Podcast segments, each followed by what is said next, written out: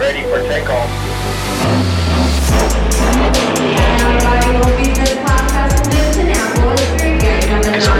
Great.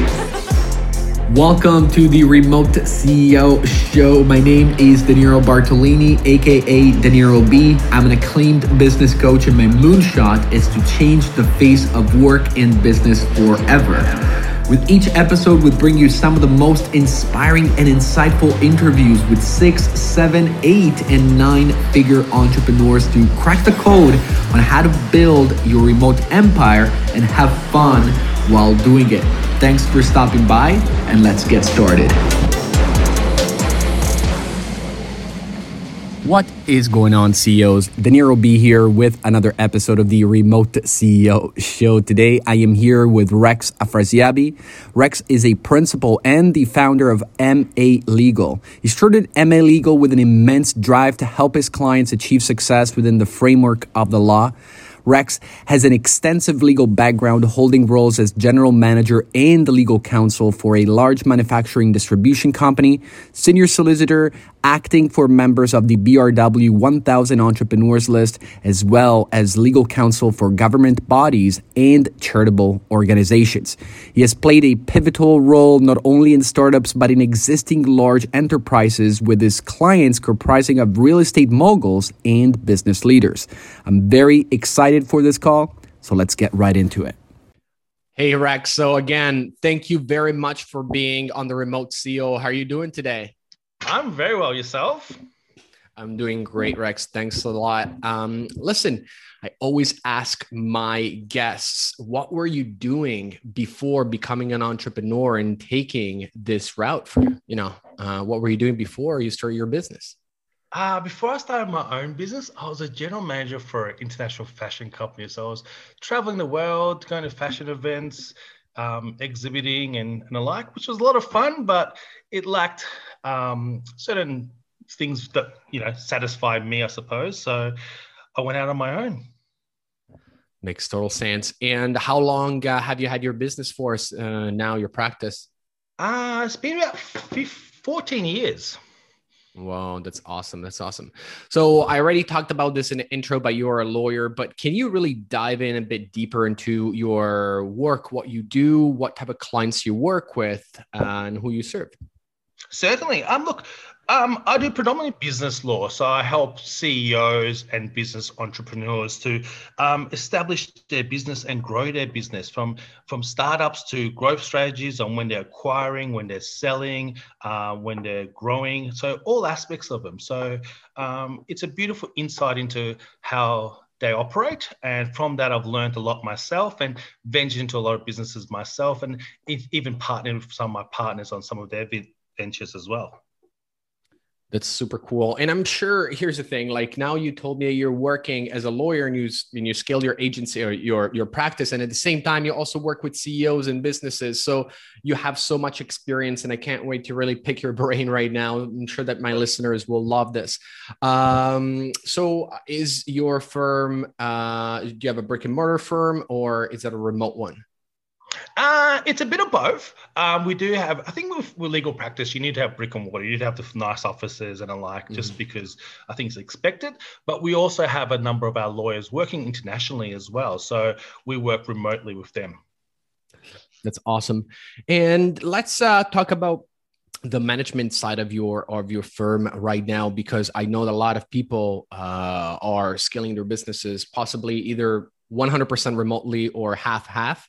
And some of them are experiencing some issues with uh, communication, with managing their team members and whatnot. So, is there something that you can think of right now, maybe a tip, a couple of tips um, that you can share with our audiences about how to manage a team remotely?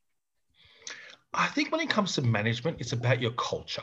If you've got the right culture, they're going to be adaptive to the environments. So if you can work on your culture and you've got the right culture, then everything else becomes a lot easier.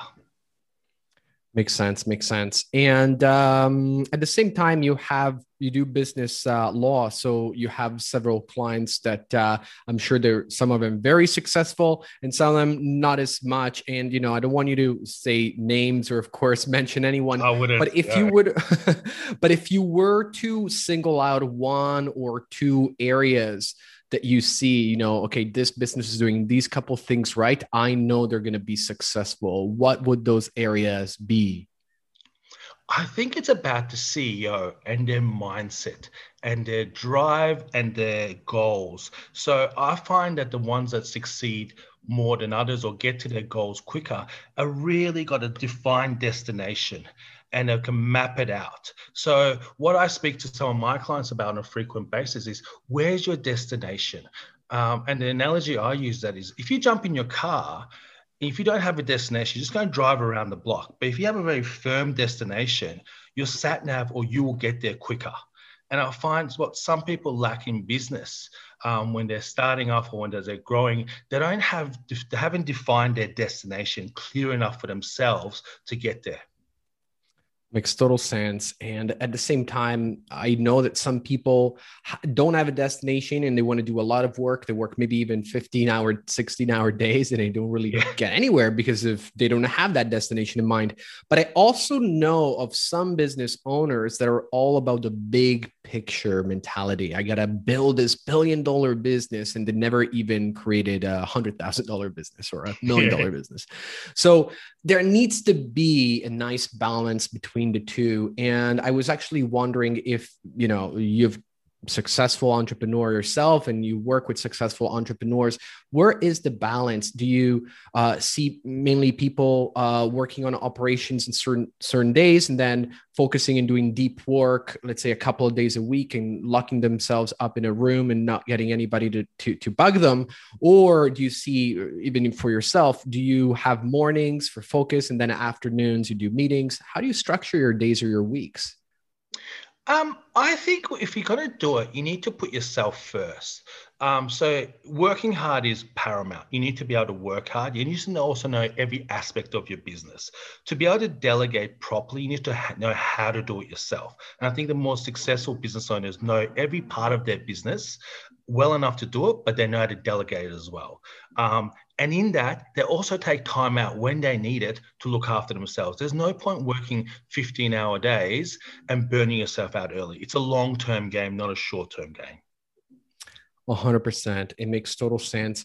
And now I actually want to talk about law. Uh, I don't want to get in too many details because, you know, otherwise my listeners will probably get confused. But I know that law, as well as insurance and other parts of the business that are not, you know, the, so to speak, the exciting things like, you know, the new logo or the new website, but the law, it's, it's such an important part of your business. Uh, can you tell me when should people start looking to hire a lawyer uh, to take care of, of course, of the business? Uh, at what stage uh, do you need a lawyer right away as soon as you incorporate a business, or can you wait until you start picking up some sales? Uh, what do you think? I think if you have a, the right lawyer with you, they will help you plan each stage of your business with you. Um, and I know it sounds cliche coming from a lawyer, but your legal agreements is the value of your business. So, for example, if you've got a supply business and you're distributing goods or whatever the case may be, you, the value of that business is in your agreements. If those agreements are for a long term, you can sell that because someone knows they've got longevity. So I think it's paramount for your own business, anyone's business protection, to have everything all the um, T's crossed and the I's dotted. And the sooner you start doing that or start thinking about that, the better. I really, really love what you said right now because I know that a lot of people at home listening to this podcast are building a business, but they're not at that stage where they're thinking, I'm going to sell this thing in five, ten years. All right. And so, for hmm. that reason, I think it's okay for them, or at least they think it's okay for them to kind of wing it on certain aspects. But, like you said, if you do want to create something of value that can be bought possibly down the road, you definitely want to have a system that works and it's really, really clear. Is that the case? That is so the case, and it's not just the system. Mean the best businesses I view, I believe, are businesses where the the owner, the CEO, doesn't have to work in the business.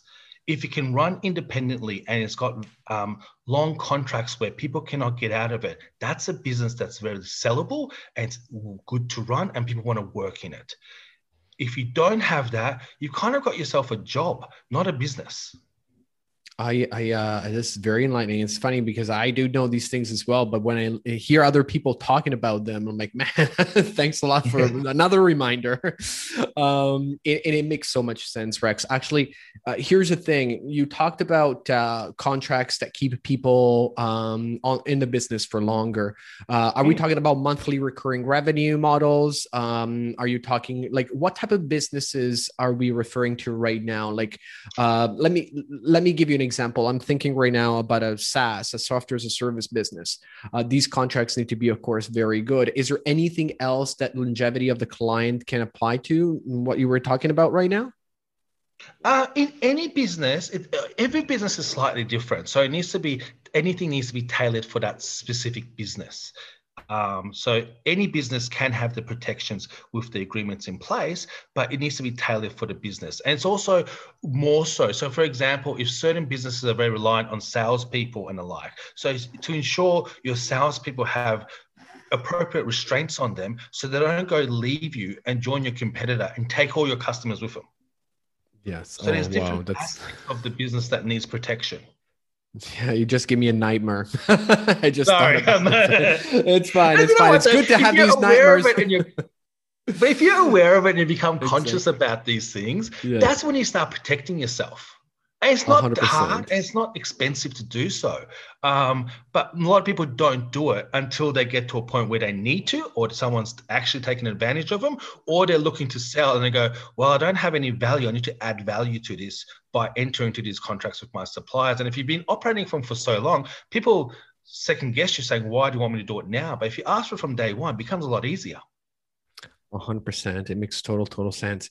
Listen rex i wanted to talk about your experience as an entrepreneur. Um, you said you've been in business for for well over a decade now and uh, i'm sure that you had your ups and downs as well so I was wondering if there were any time, uh, if there was any time in your career, uh, in your entrepreneurial journey, where you were working way too many hours and you felt overwhelmed. And that's the first part of the question. The second part is if you did get to that level, how did you manage to get back on track and to really get your life and your business set up in a way that it's not as, you know, it's not burning you out, basically?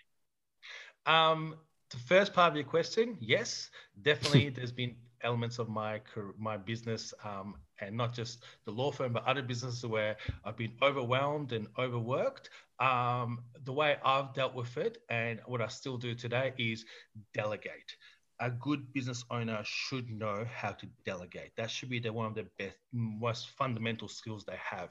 Because if you're doing all the work yourself, why do you have people working for you? And if you're not, if you're doing, if you're working inside the business, I know it's a bit cliche, people say this all the time, but working inside the business doesn't mean who's working on the business. And only the owner or the CEO can work on the business. And if you get distracted within the business work, you can't work on the business hundred percent. There is is what you said right now. I just want to echo what you said right now, but reminding my listeners that you know if you are having a very good day, it should look like a lot of communication with your team members, a lot of delegation, and not a lot of you know like you said uh, crunching numbers and doing all this stuff that like someone else can do for you makes total sense and rex i was actually wondering right now um, you're on this podcast are you planning on putting together any uh, courses books or anything along those lines anything exciting coming up uh, i'm involved in um, i've got a couple of shows myself that are from I suppose Australia, uh, business advisory shows that I'm, I'm a co-host on um, as a nice. as a resident lawyer, I suppose. Um, so we've just finished one season 14 episodes of one show des- designed for real estate agents and advising real estate agents, uh, and we're working on a show for just general business advice with an accountant, a marketing person, etc. And I'll be the again the resident lawyer. Super cool. Rex, again, thanks a lot for being on the show today. And I'm sure that uh, a lot of my listeners will want to know more about what you do and possibly even see, uh, you know, if they could set up a lawyer or anything that's for their business. Um, so where can people find you online? Uh, like you can all my um, I'm happy for you to share all my LinkedIn or Instagram um, pages, uh, and I'm always available. If they mention your um, podcast, I'm happy to give a free, no obligation, confidential uh, consultation and see if we can help them in any way. Awesome. Rex, again, thanks a lot for being on the show. And I'm looking forward to having you back in the future. Thank you, Dinero. Absolute pleasure.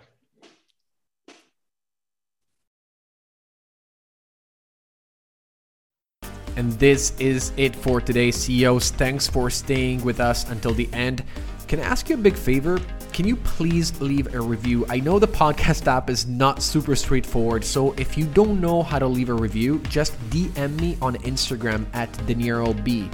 D E N I E R O B, and I will send you the direct link to the review section. And to show you my appreciation, I will answer any business question you ask me during that conversation. So thank you again, and I will talk to you again soon.